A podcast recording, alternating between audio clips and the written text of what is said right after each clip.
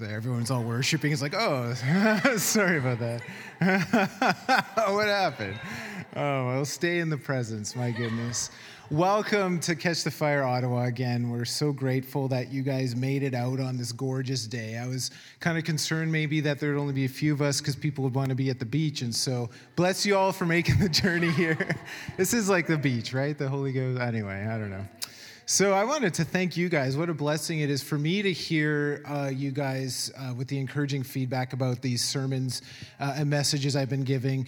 Because, you know, I understand completely they're not easy messages. I mean, come on now. And what I've been appreciating is the hunger in this congregation because you guys are just wanting the truth and you're wanting more of the Lord. And, and the feedback I've been getting is just such a blessing to me because, of course, these aren't seeker sensitive messages, are they? You don't you don't hear them very often, you know, and there's a reason for it because um, they're challenging, they can be challenging, and so completely understand that. But I just wanted to express my gratitude for those of you who've been sharing uh, your feedback with us. Um, one more person I definitely want to thank before we continue um, Anne Marie and Pierre in so many ways. I know we've talked about what they do, but I just want to again, Anne Marie's been serving almost every week on the prayer ministry. She comes early, she sets up, and Pierre comes early. He's been doing worship, leading worship almost every week. So can we just give him a round of applause too? And leading a home group. Woo, we love you guys. Sorry for the interruption. I just can't forget about them too. awesome. So yeah, um, for those of you who don't know, and I, you know, because there's always new people, I say this. Uh, Maybe there aren't new people. There were earlier. Anyway, in the middle of a series. uh oh.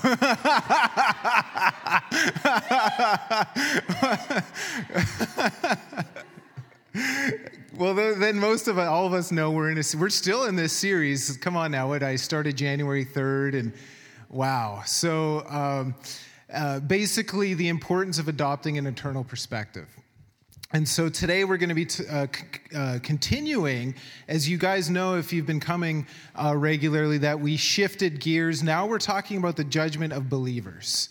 And so we've been talking about, uh, and this is, as I mentioned, probably the most relevant and pertinent uh, to us as believers. And so I'm spending some time on this so that none of us will stand before the Lord one day unaware of how we're going to be assessed as believers. And so, just to refresh our memories of, of uh, some essential stuff before I move on, um, we all know this by now the believer's judgment. We're all going to stand before the Lord one day to be judged according to what we did in the body, whether good or bad. And that's from Second Corinthians chapter 5, verse 10. We talked about that all last week, if you remember. Living without regret, you know, because he's talking to believers there and he's saying good or bad right? So we talked last week about what's bad look like. That looks like unrepented sin. If we're persisting and refuse to repent, uh, we have to we have to stand before the Lord one day, and He's going to be like, "Hey, what what was this all about? Why didn't you change your ways here?" Right? Um, we also talked about, if you remember, not wasting time.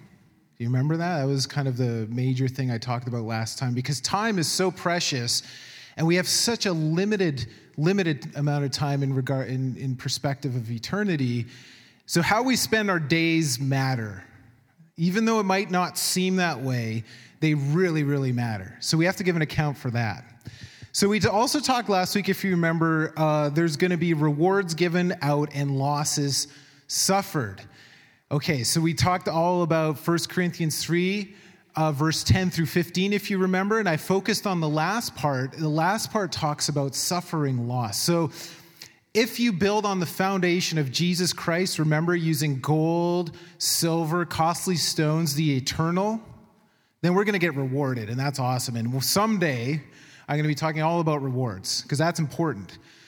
However, if you use wood, hay, and straw, if you remember the temporal, if, if all we're focusing on is the temporal, the flesh, all burnt up. So then he says, if you recall, the person who builds with that with the materials that are temporal, he's going to lose everything on the judgment day. Everything's getting burnt up. He's going to be saved, though it's through fire.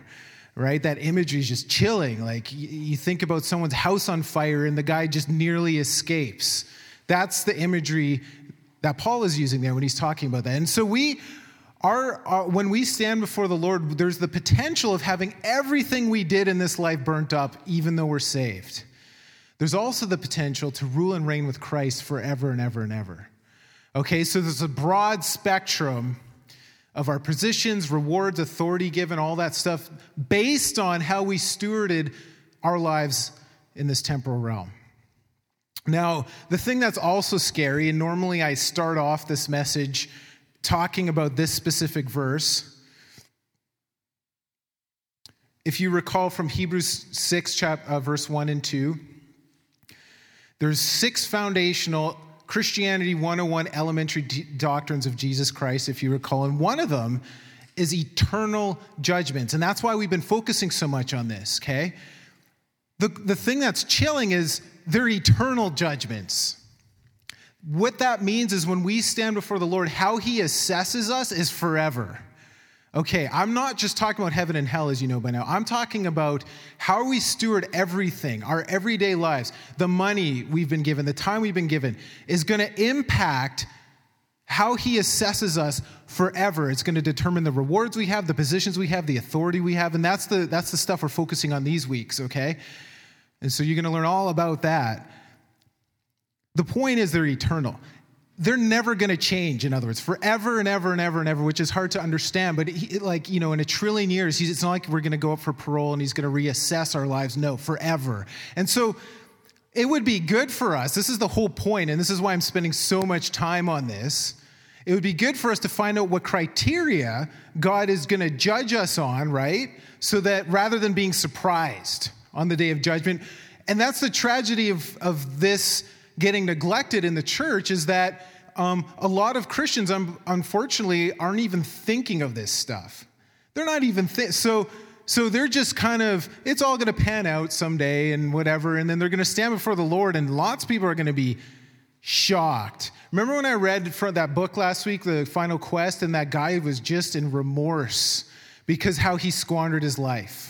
You know, he was saved, but he lived selfishly, and he was, the Lord judged him and said, You're one of the foolish virgins, the least in the kingdom.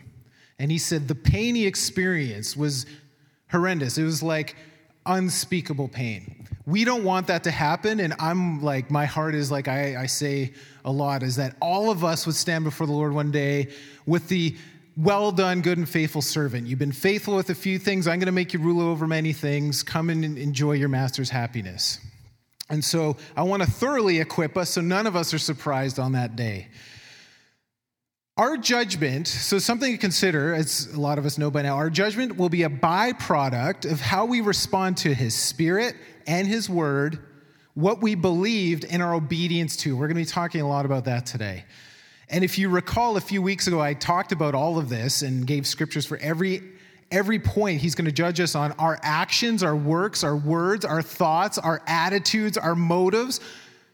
They're all getting examined on that day, if you guys remember. Now, um, if you haven't been here or you've missed a couple weeks, uh, we can send you the MP3s and uh, like the audio and notes if you want. Just email ottawa catchthefire.com. We'd love to send them to you. We also post them on our Facebook page every week. So, now we're getting into uh, the believer's judgment. Okay, we're talking about that and focusing on that for the next however long. It's divided, we're going to divide it into two major categories. Okay? Now we're going to be judged on a lot of things, but two major categories. The first is our involvement in building the kingdom of God according with our callings and gifts, which we're going to be talking about today and maybe probably next time and maybe the time after, I don't know, because it's a big one. And the second major thing is how we build individual lives, including our own. So, under that, how we build individual lives in regard to other people's lives according to our influence upon them. Now, how many of you know no matter what you do, who you are, we all have influence on people? Okay, even if you're not a leader in full time ministry, you, you impact your neighbors, you impact your home group, you know, friends. And I'm telling you, we're all going to be judged on that because we all have personal influence, family, friends, whatever. In regard to our individual lives, how we cooperated with God's grace in developing Christ like character. So we'll be talking about that more in the future. Today, I'm talking about the first thing, which is the judgment of our involvement in building his kingdom. Okay. So, one reason for being placed on this earth is to build God's kingdom. We know that, hopefully. That was Jesus. And someday I want to probably talk about this for maybe even a series on the kingdom of God, because come on now, that was like Jesus' main message. You know, uh, maybe I'll save this. I'll, I'll say it, you're probably, what you, how many, so, no, I'm going to save that one.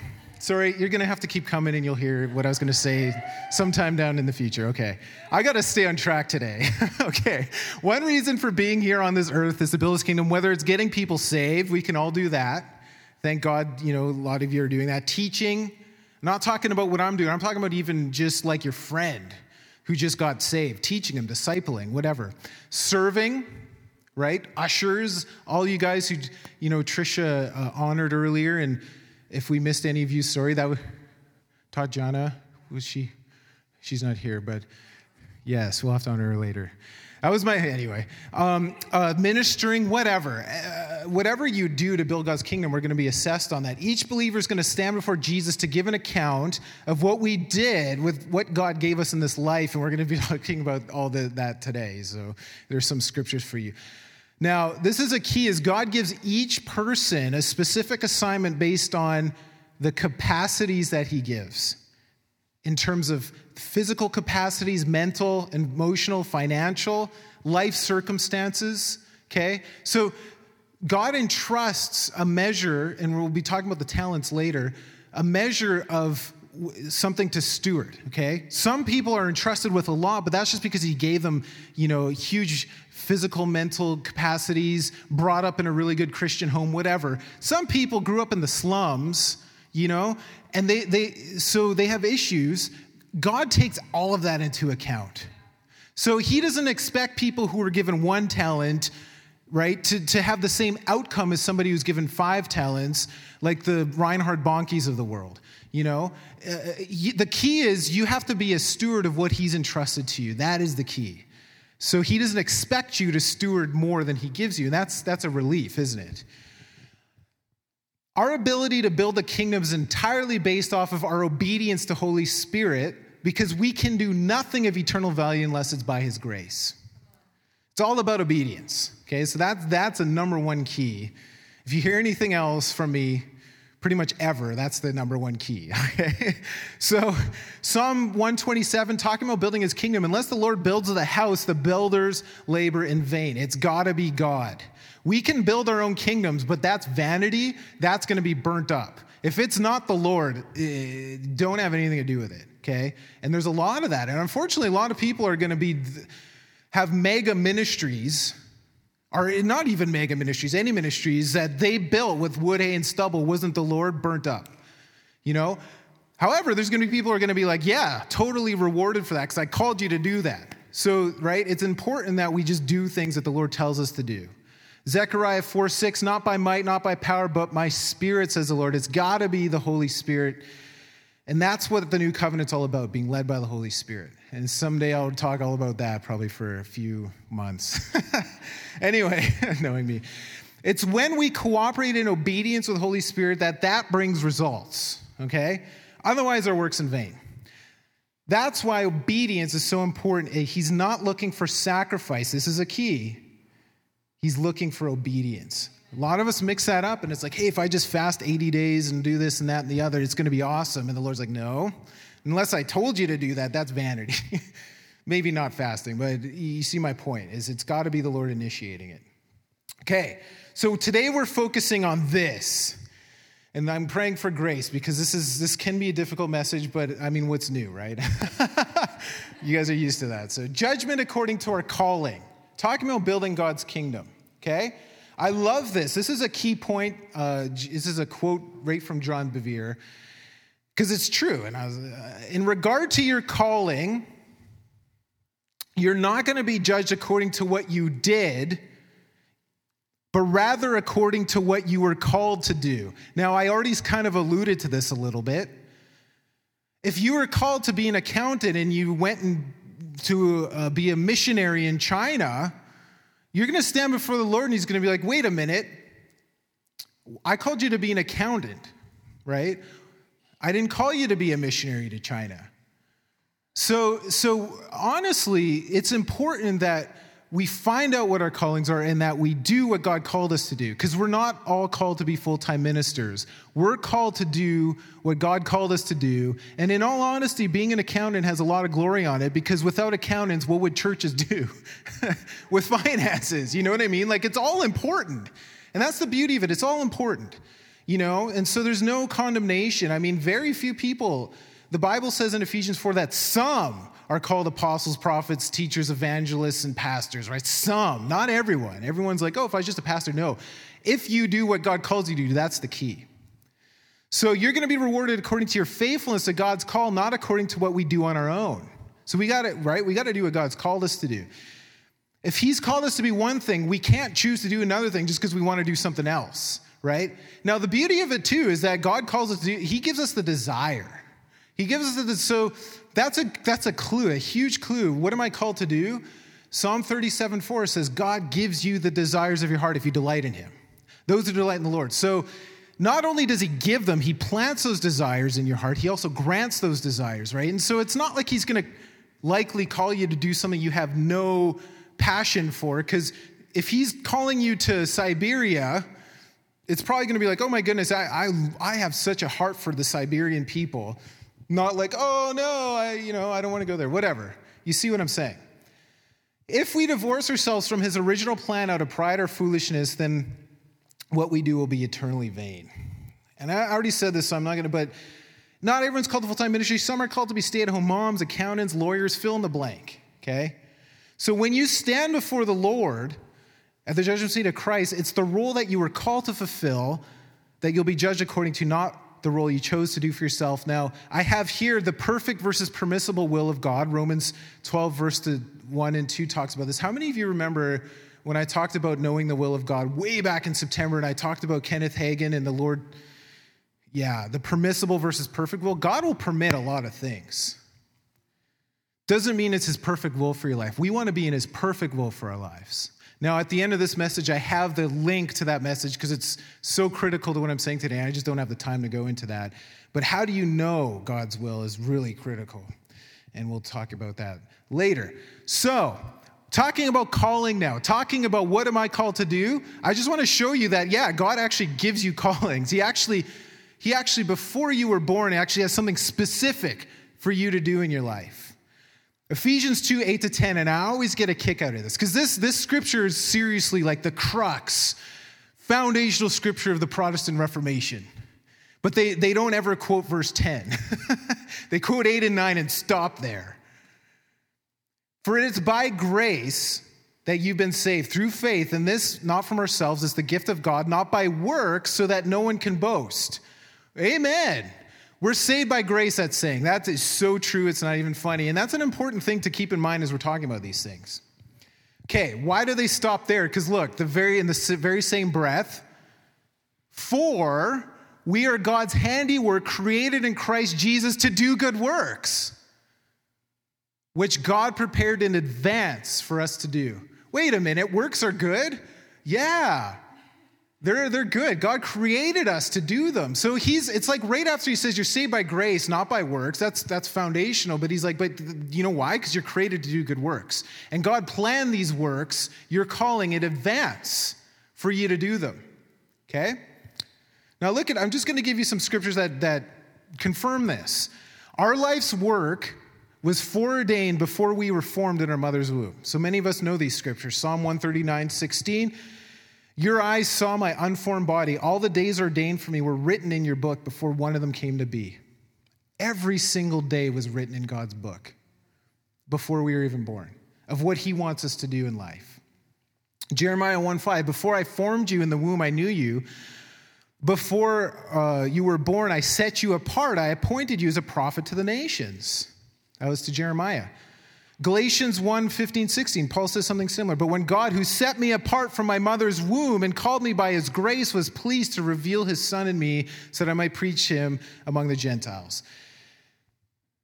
What's my point is God, God gives us a calling before we're even born in our mother's womb. You know what's interesting? He doesn't say before the foundation of the earth. People quote that out of context. He says you were called to be saved before the foundation of the earth. He doesn't say anything. Your specific life mandate is when you were in your mother's womb. Why? We're going to be talking about that later. It's because some people miss their calling and he has to give it to somebody else to fulfill it. Because God is going to fulfill his master plan regardless of whether we cooperate or not. There's sovereignty and there's free will. And so the question is are you going to fulfill what God called you to before you were born? That's the key point. God has a plan before us before we're born. He prepared works in advance for us to do before we came into this world. Each day was ordained, each moment laid out before a single day was passed. The question is the million dollar question will we fulfill what God's planned for us? Will we walk in what God has ordained for us to fulfill, or will we mess it up or miss our assignment altogether? I'm going to be, and I'm going to be talking about this all today, giving you examples of this happening. It's a, it's a reality, it can happen. Will we have to, or will he have to assign another to do what we are called to do to fulfill his master plan? Sovereignty, free will. If we choose not to, God will find someone else to do it. And that's the, that's the fear of the Lord right there, right? That is an intense thing, and I understand that, but it's a critical thing to understand. Now, Romans 11, 29, for God's gifts and his call are ill, irrevocable. So God calls you to do something before you were born. He's not going to, that never changes. That never changes. You're called to whatever, be an accountant. Even if you go and be a, a missionary to China, you're going to stand before the Lord and be like, I called you to be an accountant, I'm not taking that away. So whether you fulfill that or not is up to you. Okay, the gifts I give you, never going away. Okay? So God's called us to a specific word, work rather, before we're even born, and that calling's irrevocable. Now look at this. This is really intense. Matthew 22, 14. For many are called, talking about calling, few are chosen. Whew. Many are called, few are chosen. If I had the time today, you see that with the disciples. He calls many to follow him, only few he appoints to actually do it. So even though a lot of us are called to do specific works, only few are counted that he actually appoints to fulfill that in his sovereignty because he knows that we'll steward it. Now, both of these, I'm, I'm going to move on. I, I have a lot to talk about. I just wanted to throw those out there so we know, yeah, God calls a lot of people to do things, but only few he actually appoints to do them.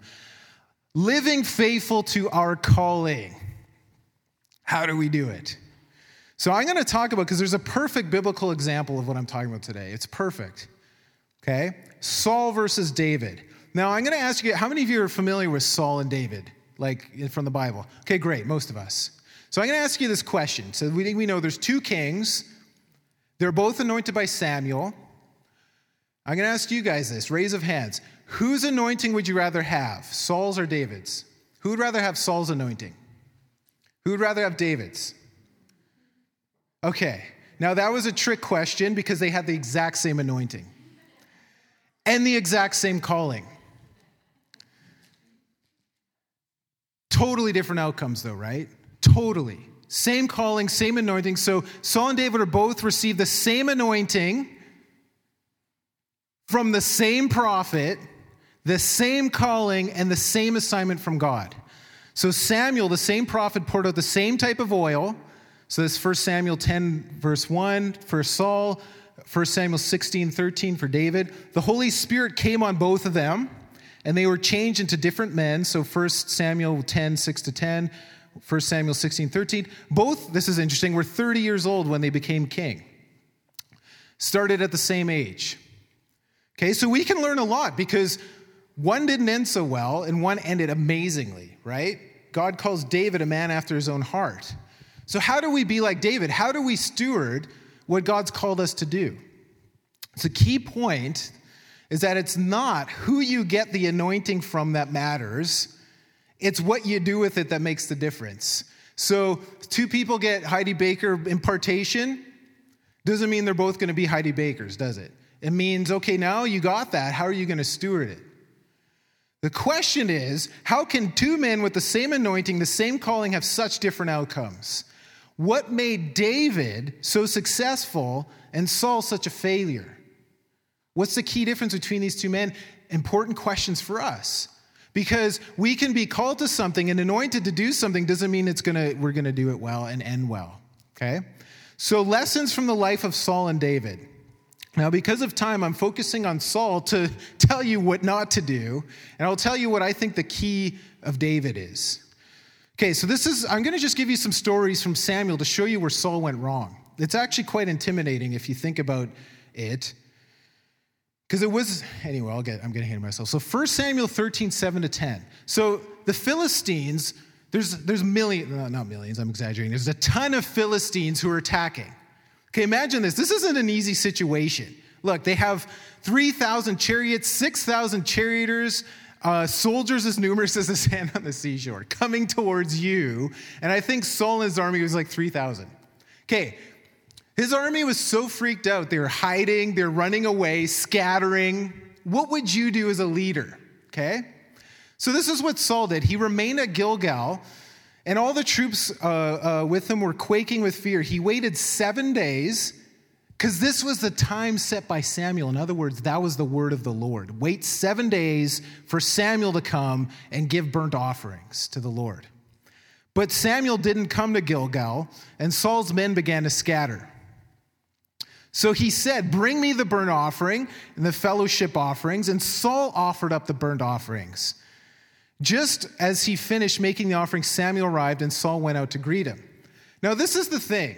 A lot of people, and this is true, say the reason that Saul's about to get royally rebuked is because priests were supposed to sacrifice, not kings. So, in other words, he wasn't permiss, uh, he didn't have the permission, scripturally speaking, to do that. But you know what? I believe, and we'll see contextually, that that's not the full truth. The full truth is because he didn't wait the seven days. He waited, get this, he waited, I don't know how long it takes to make an offering. He waited almost seven full days. Then he freaked out because of the pressure and made the offerings. And then, look at this, he just finished the offerings. Then Samuel comes. In other words, he obeyed like 98%. Just didn't wait the last hour. Look what happens because of that. What have you done? asked Samuel.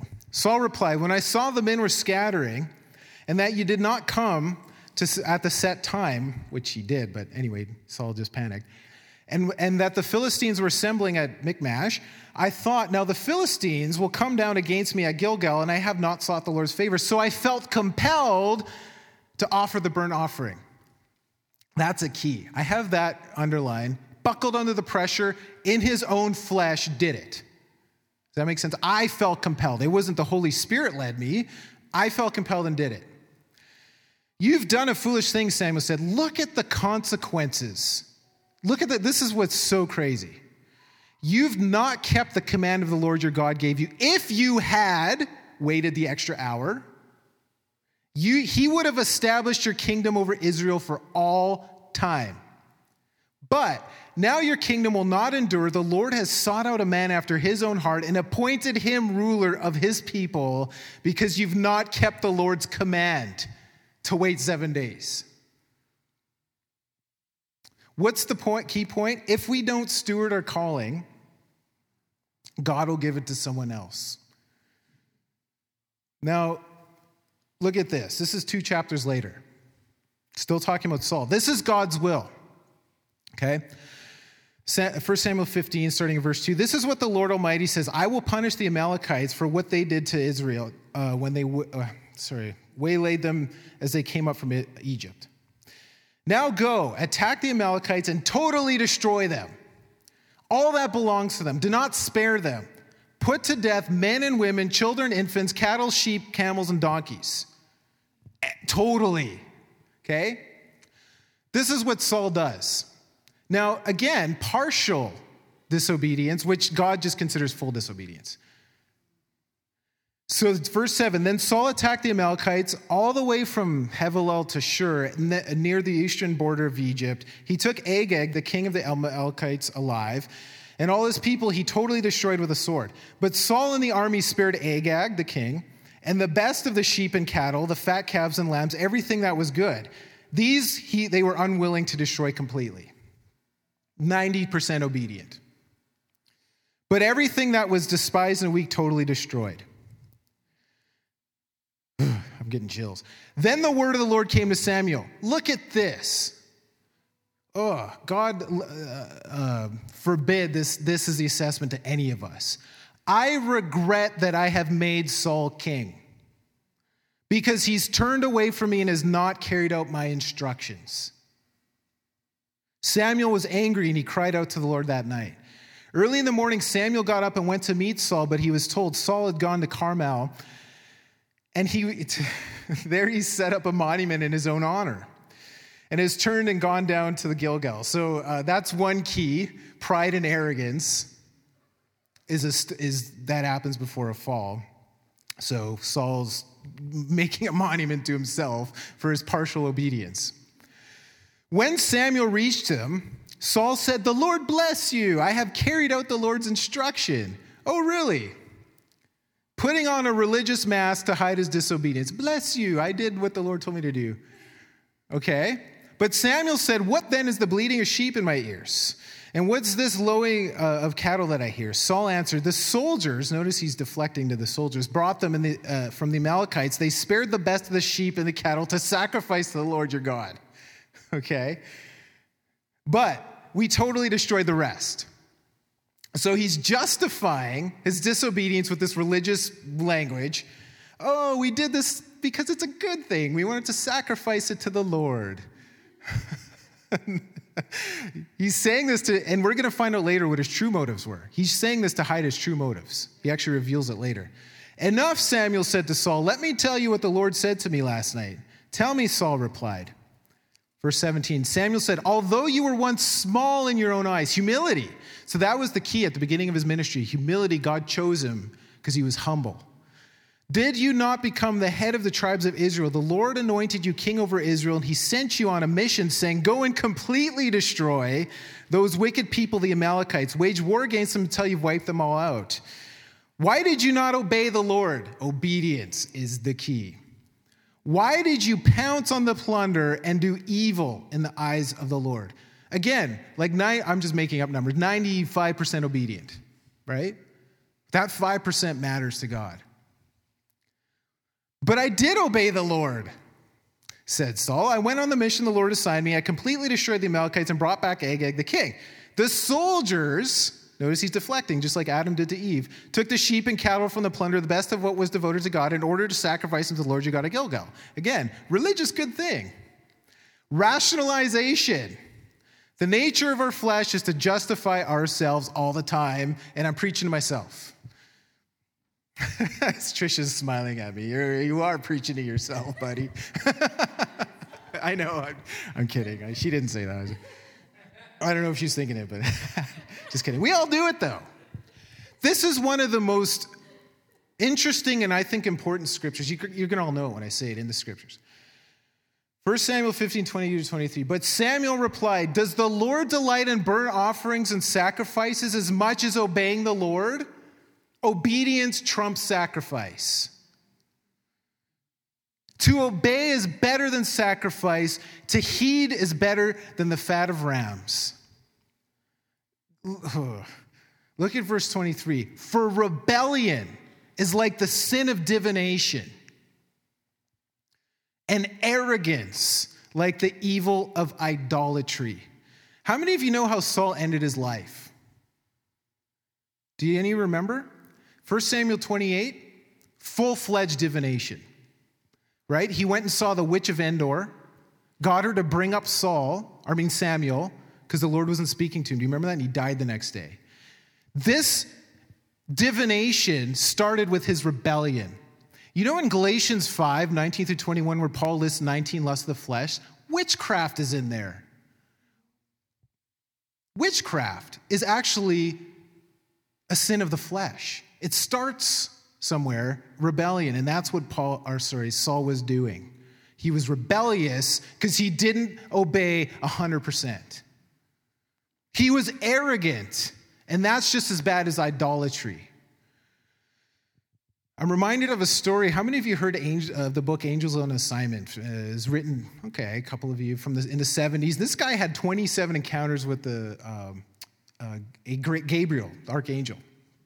Okay, there's a whole book on it. There's actually two books. He was just a pastor at an Assemblies of God church in Idaho. I, I, you know, I never forget this. The angel was teaching him a bunch of stuff. it's really interesting. He was talking about, in Christ, we have like a covering of grace. And it's like God sees you kind of through this lens. He sees you as his son because Jesus took up our sins and infirmities on it, right? And so he sees us like as perfect, as like Jesus. He said the only two things that get you out of that grace covering is rebellion and idolatry. Those are the only two things where he can't, he, uh, uh if you get out of his grace covering, then the enemy has free reign because of those two things rebellion and idolatry. It's nothing, anyway. Because you've reject, rejected the word of the Lord, he's rejected you as king. 95% obedient. That's the thing that, that really strikes me. He doesn't give him any credit, right? It's a very, now, with that being said, uh, if you guys remember, I talk about this a lot. To whom much is given, much is required. Okay. Saul was the king of Israel. He, he needed to, right? If this was like janitor Joe who didn't sweep the whole sanctuary or whatever, probably wouldn't lose his calling. That might have been a bad example, but you see what I'm saying. So I'm not sure if God is this severe with everybody. I don't know. But it's better to be 100% obedient just to be sure, right? Okay, so 1 Samuel 15, going on then, 24. Then Saul said to Samuel, I have sinned. I violated the Lord's command and your instructions. This, now here's the real motive getting past this religious stuff that he should, oh, to, to obey the Lord or worship the Lord. No, this is why he really did it. He finally admits it. I was afraid of the men, and so I gave in to them. Fear of man. He buckled under the pressure, sacrificed the offerings on, uh, his own. Now, I, you have to give him credit. That's an intense situation, isn't it? I don't know, like, seriously, if I would do any better. I'm just being like, you have an army of how many?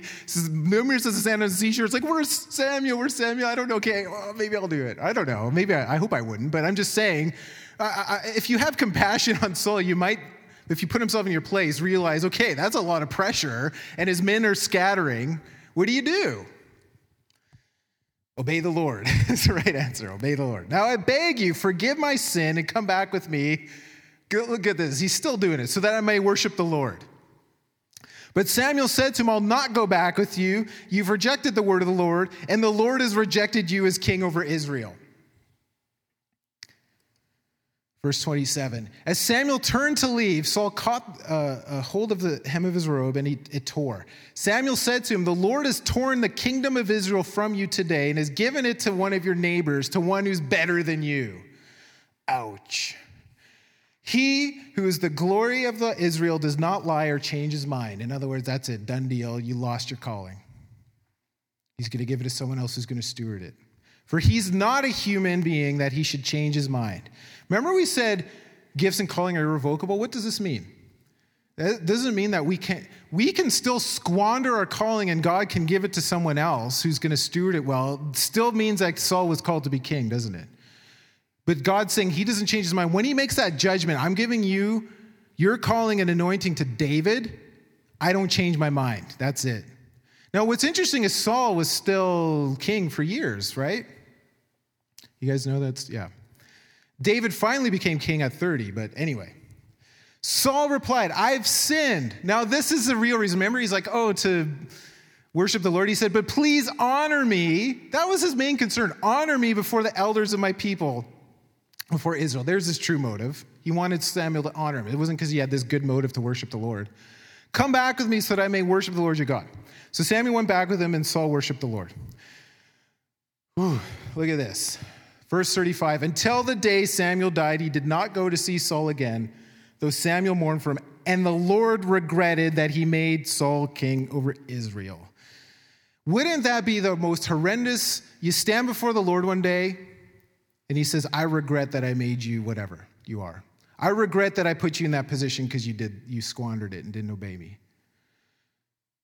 Having now it's one thing for us to regret our lives, and of course this would probably cause us to regret our lives, but it's another thing to have the Lord say, I regretted what I did and called you to. Ugh. So that's why it's important to learn about this stuff so we don't have that assessment, right? Now here's David. Ugh moving on to David. I just want to give, because we could talk about David for millennia. I just want to give you the key of David here. So, if you guys know the story, Samuel went to the house of David, his father's house, Jesse, and When he arrived, Samuel saw, this is Samuel 16, 6 to 7. Uh, Eliab and thought, surely the Lord's anointed stands before the here before the Lord, because David's older brother was like tall and handsome and like muscular and whatever. But the Lord said to Samuel, Do not consider his appearance or his height, for I've rejected him. The Lord does not look at the things people look at. Another key verse. People look at the outward appearance, but the Lord looks at the heart. Did, why did he make David king? Why did he give him this calling that Saul was supposed to do? Because David had the heart, a heart after God, right? And he would steward it well. So when God looks at someone and says, Look, you blew it, I'm going to give your calling to someone else, he's not looking for outward appearances. He's looking at the heart. Is this person going to end well? And David did, didn't he? So it's all about the heart. Now, what does it mean to be a man after God's own heart? There's a lot of things we could say. This is, this is like the assessment, you know, like the epitaph. Like, this is God's assessment of, of Saul and David. We already said this, Saul, 1 uh, Samuel 15, 26, you've rejected the word of the Lord, and the Lord has rejected you as king over Israel. Ugh, right? That would be a horrendous judgment over our lives when we meet the Lord. Look at David. Now, this is after the fact. This is the New Testament, Acts chapter 13, 22. God still saw David this way. He said, After removing Saul, he made David their king. God testified concerning him I've found David, son of Jesse, a man after my own heart. Why did he consider David a man after his own heart? The very next sentence tells us why. He will do everything I want him to do. The New King James Version says he'll do all my will right? That's the key. How, how do we have a heart? How, if we want the assessment of David that God would say, You are a person after my own heart, how is it that we are considered that? Fully obeying God's will. And that's where Samuel went wrong, wasn't it? You've, you've rejected the word of the Lord, the Lord's rejected you. David, on the other hand, you're a man after my heart because you did everything I told you to do. Now, of course, David blew it. He repented, though right? That's a key. Repentance. This is a key to all of us. Repentance gets us back into God's will. So this, uh, you know, that's beautiful, and that's what we have to bank on. And so don't worry if you blew it, it is repentance, and that's awesome, and God will restore you. But my point is obedience, not sacrifice. I can't say that enough. Obedience. Remember, Jesus said, This is how, remember, we talked about all about this a long time ago. How many verses say, If you love me, how many you can fill in the blank? Obey my commands if you love me. You could say, if you want to be a heart after my own heart, obey all my commands. That's what he's saying here, right? That's the key to loving God. Love God with all your heart, mind, body, soul, and strength. How do you do that? Obey him in all those areas. It's all about obedience. So, the God who sees every moment not only witnesses our days, but also appraises them against the standard of his word. That's key. One king, Saul, was rebellious and deceitful, and he received the pronouncement of rejection that resonates throughout eternity. It's in the Bible. Oh, for eternity. That's, that's what happens. Saul, that's what he's known for. His successor, David, on the other hand, sought God's heart and conformed to his will. That's the main difference between the two. He was honored as the forefather of the promised Messiah and entered the presence of the Almighty. Now, remember in, in chapter 13, he said, Hey, Saul, if you would have obeyed fully, your kingdom would have endured forever. In other words, the Messiah would have came through you. Doubt, right? Instead, blew it. His calling and anointing went to David, and now the Messiah went through David, and forever and ever and ever, it's the son of David, not the son of Saul. So, the manner in which each of these two men lived their brief lives shaped a nation, changed the course of history, and determined the, their eternal destinies. So it'll be for each of us as we appear before the judgment seat of Christ on the last day. We have to give an account. So I want to talk about this because I know it's intense, but so important because it's possible. This, this, this story I just told you, it's possible to lose your calling. You just read Kings, that's not the only time that's happened where God rejected a king. Okay? But I'm going to show you some uh, uh, another scripture and talk about some contemporary examples as well, because it's a reality. It's a, and it's good to be aware of, so we don't do it. And if we did, we, we repent. Losing your calling. Okay. Now, most of us know this passage, and I'm going to go in more detail in the future. I didn't want to skim over to emphasize one particular part, but it's the parable of the talents. And for people's sake who might not know this or be too familiar with it, I'll just read it. This is Matthew 25, 14 to 18. This is Jesus talking now. Again, it'll be like a man, he's talking about the kingdom of heaven, going on a journey who called his servants and entrusted his wealth to them.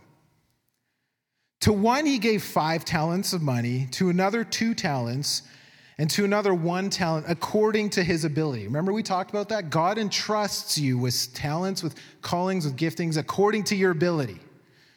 That's a key. Then he went on his journey. The man who had received the five talents went at once and put his money to work and gained five more. So also the one with two talents gained two more. But the man who received one talent went off, dug a hole in the ground, and hid his master's money. So look at this is what we want to be like. Both the five, I'm only going to talk about the five talent, but the five talent and the two talent person got the same assessment from the Lord. Okay? So after a long time, the master of those servants returned and settled accounts with them, the judgment day he's talking about. The man who had received five talents brought the other five. Master, he said, You entrusted me with five talents, I gained five more. Look at Jesus' assessment. This is what we all want. His master replied, Well done, good and faithful servant. You've been faithful with a few things. I'll put you in charge of many things. Come and share your master's happiness. I'll put you in charge of many things. Remember, we talked about them. We're going to talk about them more today. The authority you're given forever, the positions you have are based on how you steward the things He's entrusted to you. The same assessment was given to the two talent person. He gained two more talents, he didn't gain five, right? He multiplied it, he got two, and he got the same well done, good and faithful servant. Now, this is what, because of the nature of today's talk, I'm talking about. This is what I want to emphasize. Verse 24 The man who had received the one talent came. Master, he said, I knew that you were a hard man, harvesting where you have not sown and gathering where you've not scattered seed. So I was afraid, and I went out and hid your talent in the ground. See, here's what belongs to you. Ugh, this is so intense. His master replied, You wicked, lazy servant. This is this is one thing I want to say too. This is, it almost seems unfair. This is the one talent person. No excuse.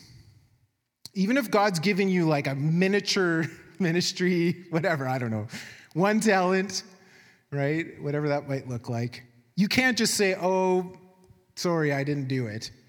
Because this is his assessment of you if you didn't do the one thing he told you to do. So you knew that I harvest where I have not sown and gathered where I have not scattered seed. Well, then, you should have put my money on deposit with the banker so that when I return, I would receive it back with interest. So you should have at least done something, in other words. Talking about losing your calling and anointing and whatever. Verse 28 So take the talent from him, the one person talent, and give it to the one who has 10 talents. Why? Because the 10 talent person knows how to steward it and so you lost it, it's going to him. It almost seems unfair. But God, that's the same with Saul and David, right? It's like, okay, Saul, you squandered it. You were disobedient here. It's going to David now. It's, verse 29 For whoever has will be given more, and they'll have an abundance. Whoever does not have, even what they have will be taken from them. And throw that wor- worthless servant outside into the darkness where there'll be whip, weeping and gnashing of teeth. Key point if we don't steward what God has entrusted with us, no matter how small, He will give it to someone else who will, like Saul and David. And I'm going to give you some contemporary examples of this because this is so intense and it's, a, it's the truth. Now, I mentioned this, John Bevere talks about this story. Okay. This is actually a board member, and John, it was, I don't know, this was like 10 years ago now, so I don't know, he might still be, but he was a board member in John Bevere's ministry. Okay, so this guy, his name's Al, Pastor Al, he lived in Dallas. He was 45 years old. This is 1991. Tells this guy, move to some place in North Carolina. I think it's called Fayetteville. Move to Fayetteville, North Carolina, and start a church. So this guy, was that? Yeah, sorry. God said that to this guy, Pastor, now Pastor Al. So this guy, he's 45 years old, gets his four kids, moves to North Carolina out of obedience and faith. Starts a church, 13 people like, right? But this church exploded, meaning in a good way. Okay? People started coming, salvations, amazing testimonies. This is now 2005 at that time. I don't know what it is now, but back then, 4, 000, over 4,000 people, okay? Big church. So as the church was growing, they built a new building because they had to. And when they built this new building, this pastor Al saw, started, saw this guy. Okay, this guy was a well dressed elderly man, had white hair, would come in, sit at the back, and weep.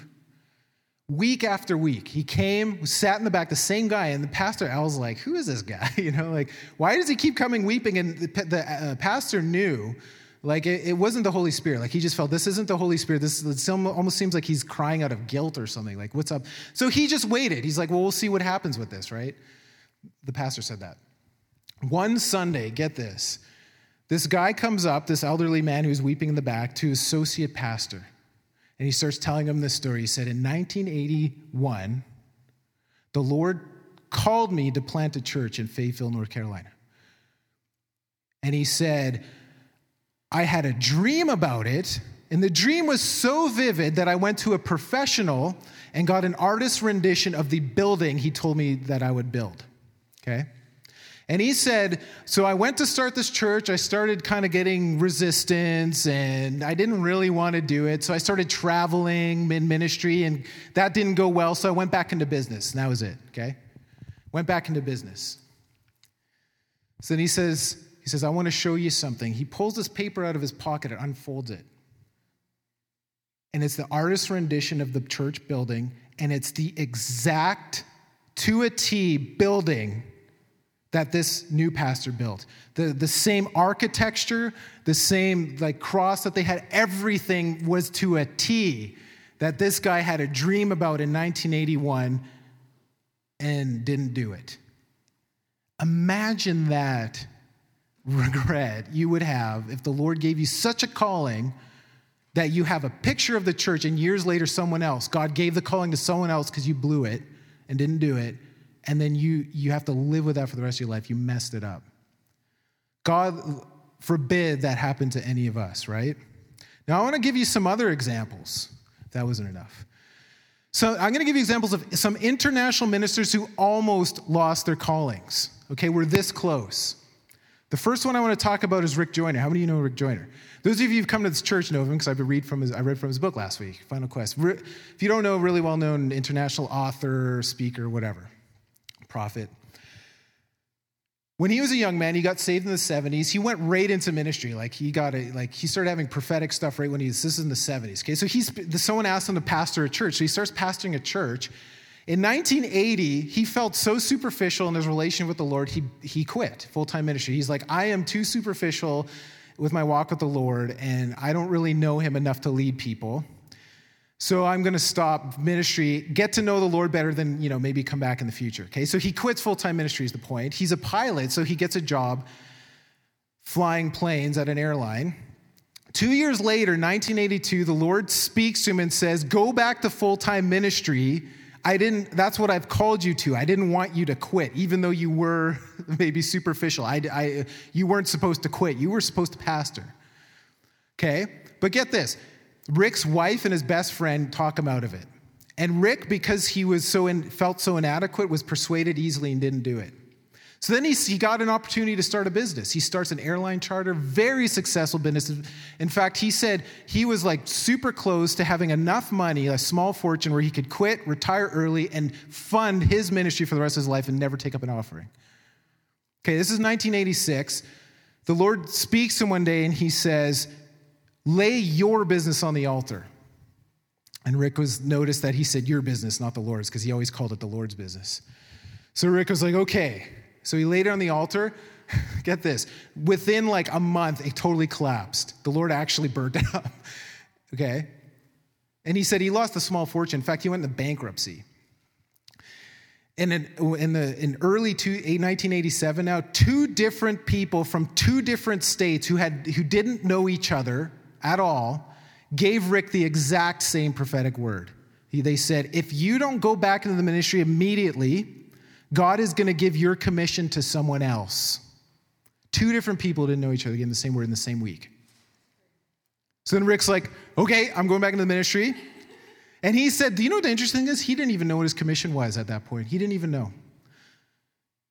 In other words, he was this close to burying the talent he didn't even know he had. Thank God that he went back, because look, he, if you know him, is impacting the world through his ministry. The second person is John Bevere. Interestingly enough, and for those of you who don't know, I've been using uh, Driven by Eternity as like a textbook for this because it's such a good book. He wrote that book. John Bevere, if you don't know him, how many of you know him? Internationally well known speaker, uh, author. Get this 1992, the Lord calls him, says, Write a book. John Bevere said, No, I hate English and I can't write. So he waited 10 months. Get this, almost identical to Rick. I find this interesting. The Lord sends two different people from two different states 10 months later, one from Florida, one from Texas, and they, they didn't know each other. Same exact word said, and I think it's in the same week. If you don't write what the Lord's given you, He's going to give the message to someone else, and you're going to be judged. So then John knew enough to go and write the book. You know what book that was? How many of you heard of Bait of Satan? Most of us. This close because he felt inadequate to sitting on the to squandering the talent, and God said, "Okay, I'll have to give it to someone else if you don't do it." You know, Rick, the the after he went back into ministry, Rick Joyner now he had a two and a half day prophetic encounter. He said it almost made up for the seven years he was in compromise, and he wrote the book. How many of you heard the book The Harvest? He wrote the book out of that. But the interesting thing is, the Lord told him to write it in October. He waited, and the Lord, like six months later, rebuked him and said, If you would have wrote the book when you did, it would have had even more impact on way more people, but because you waited. So there's a thing in God's timing, too. Obedience is key. But imagine with John Bevere, that was the book that launched his ministry to international levels, right? Imagine he didn't do it and then the Lord gave it to someone else. Well, who would John Bevere be? Who knows? Maybe he'd be, he was an engineer before he was in ministry this close to missing it. Now, get this. There's international ministers who were given someone else's calling, and the Lord told them that. And, and I'm going to tell you who Kathryn Kuhlman. How many of you knew that? The Lord told her, someone I believe is that she was God's third choice because there were men he called to do what she did, but they weren't willing.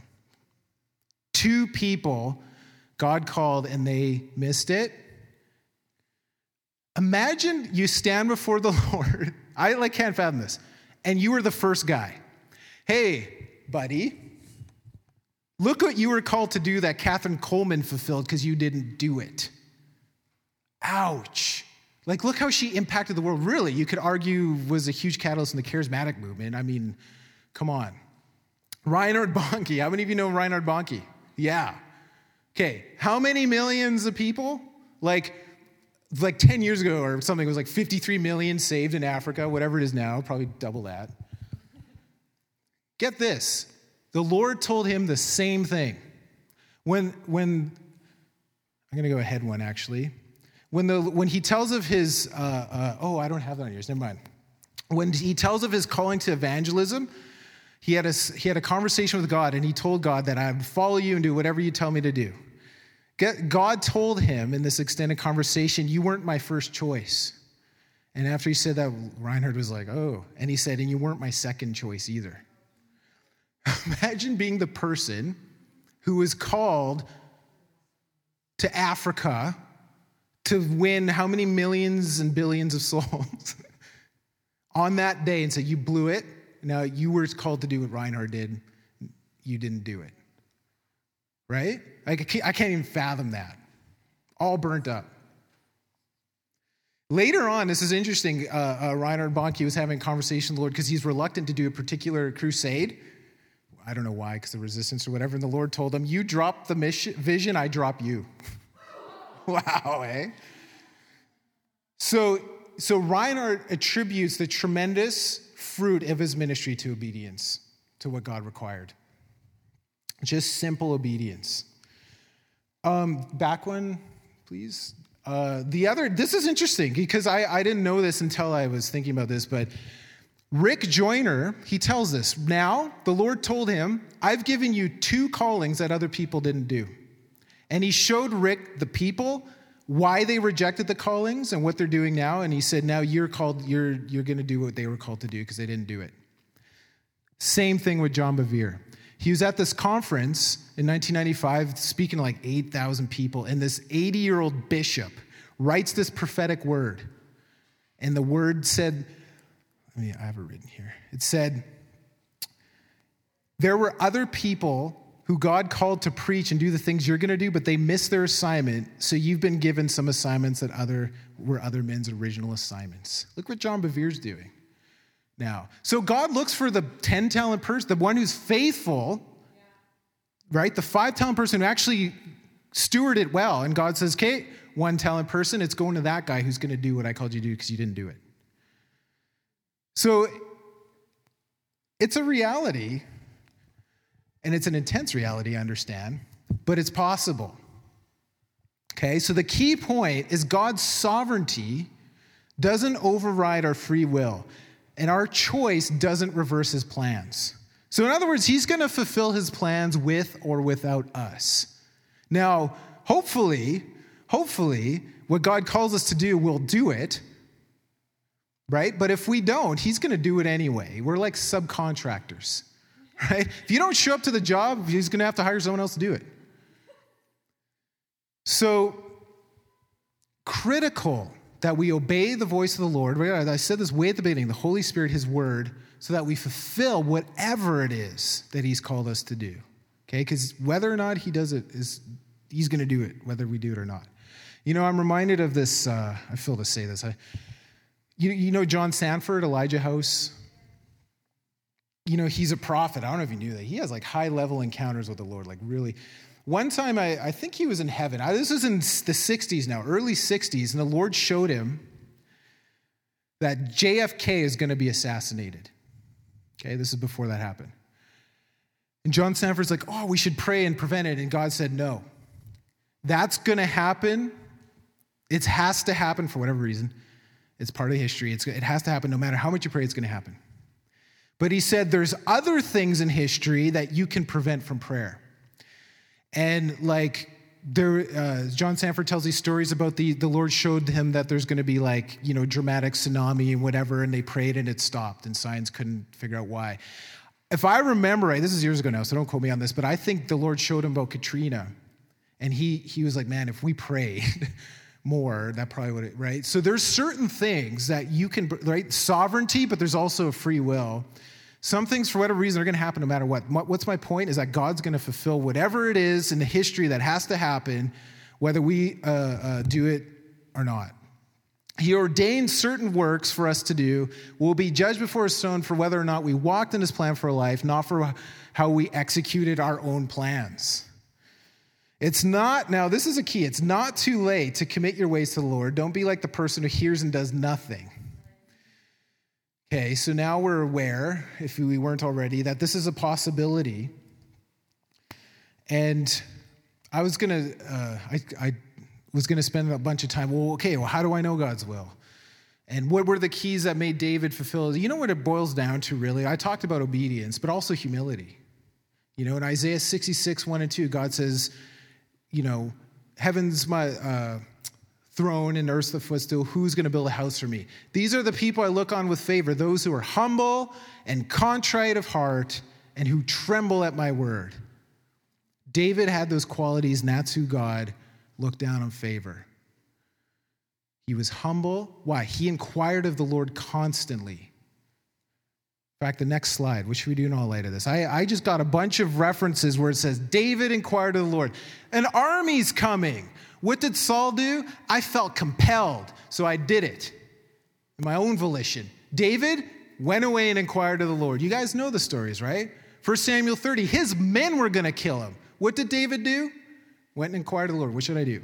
That's the key, right? Acts 13 22. He will do everything I told him to do because David inquired of the Lord. That's humility. Whereas Saul was compelled and did it in his own flesh, which resulted in disobedience. Okay? So, the first step to knowing and living in what God has called you to do, prepared in advance, is to seek Him, ask, seek, knock, follow His ways, and diligently ask Him to reveal His will, will to you for your life. Hebrews 11:6 that God says that without faith it's impossible to please God for he rewards those who diligently seek him. Doesn't say he rewards those who seek him in wonder and doubt. Right? Says, who diligently seek him. So there's a diligence. If you really want to know the will of God, we have to ask, seek, and knock, and he will guaranteed reveal it to you 100%. Okay? So that's the first step.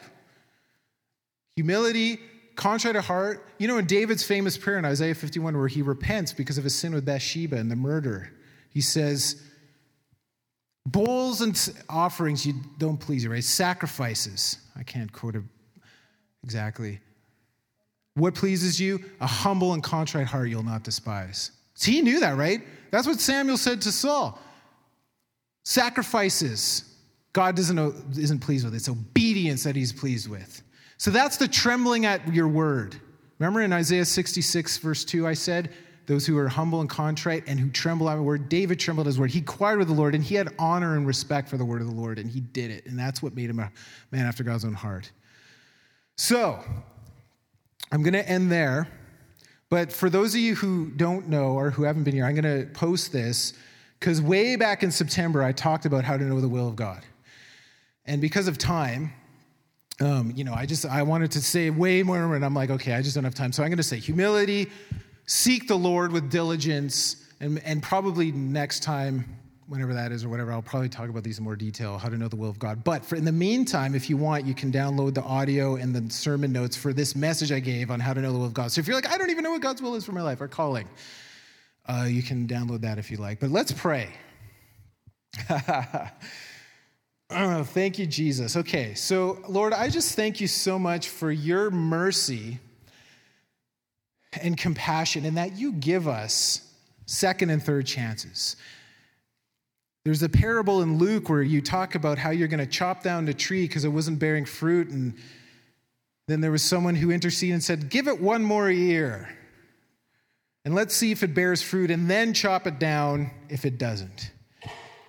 And then the parable, you relent and say, Okay, we'll give it one more year. I thank you, Lord, for that one more year, so to speak that even if we've been unfruitful in our callings and giftings and whatever it is you entrusted to us, I pray and ask for mercy, God. And we ask, Lord, that you would give us more time so that we will get back on track and fulfill exactly to a T what it is you're calling us to do. Lord, I ask for the mercy of the cross. And, and Lord, if there's any of us who've been in willing disobedience, even if it's mostly obedient, the 95%, but that there's the 5% disobedience, that you would have mercy on us, help us to repent and fully, 100% obey you completely in every area of our lives. We thank you, Lord, that you are merciful and mercy triumphs over judgment. And so, Lord, we just ask for mercy. We ask for the mercy of Jesus Christ. And I thank you, you say to come boldly to your throne of grace that we might receive mercy for our failures, find grace to help us in our time of need. So, Lord, we're asking for mercy for our failures where we've missed it and grace to help us back on track. So we would fulfill every single thing you've called us, each and every one of us, to fulfill in this life. That we would be the person that would, had five talents and we come back to you, look, I've got five more, and you say, Well done, good and faithful servant. You've been faithful with a few, I'll give you authority over many. Come and share Master's happiness. So, Lord, we just ask. Um, as people in this congregation seek your will, if, if people here don't know what their calling is, we thank you that you will reward us who diligently seek you and that you will give the answers guaranteed to what it is your promise. And Lord, I just pray also uh, right now, uh, according to Colossians chapter 1, verse 9 through 14, Lord, that you would, out of your glorious riches, fill us all with the knowledge of your will through all the wisdom and knowledge that your spirit gives, so that we would all live a life pleasing to you. Lord, and please you in every way, bear fruit in every good work, grow in the knowledge of you, being strengthened with all power according to your glorious might, so that we may have all great endurance and patience. And so, Father, I just ask that for the knowledge of your will to be manifest in our lives, and, and that you would reveal what it is you've called each and every one of us. And Lord, if there's been conviction today, God, I just ask that you would help us get back on track and fulfill everything you've called us to fulfill so that each and every one of us would hear, Well done, good and faithful servant on that day. So, Lord, I just bless everybody here. I ask that you would continue to speak to people if need be, uh, and that you would give us the, the plan that you've ordained uh, for each and every one of us before we're even born, for our lives, so that we would fulfill every single day that you have in your book for each one of us. In Jesus' name, amen. Amen.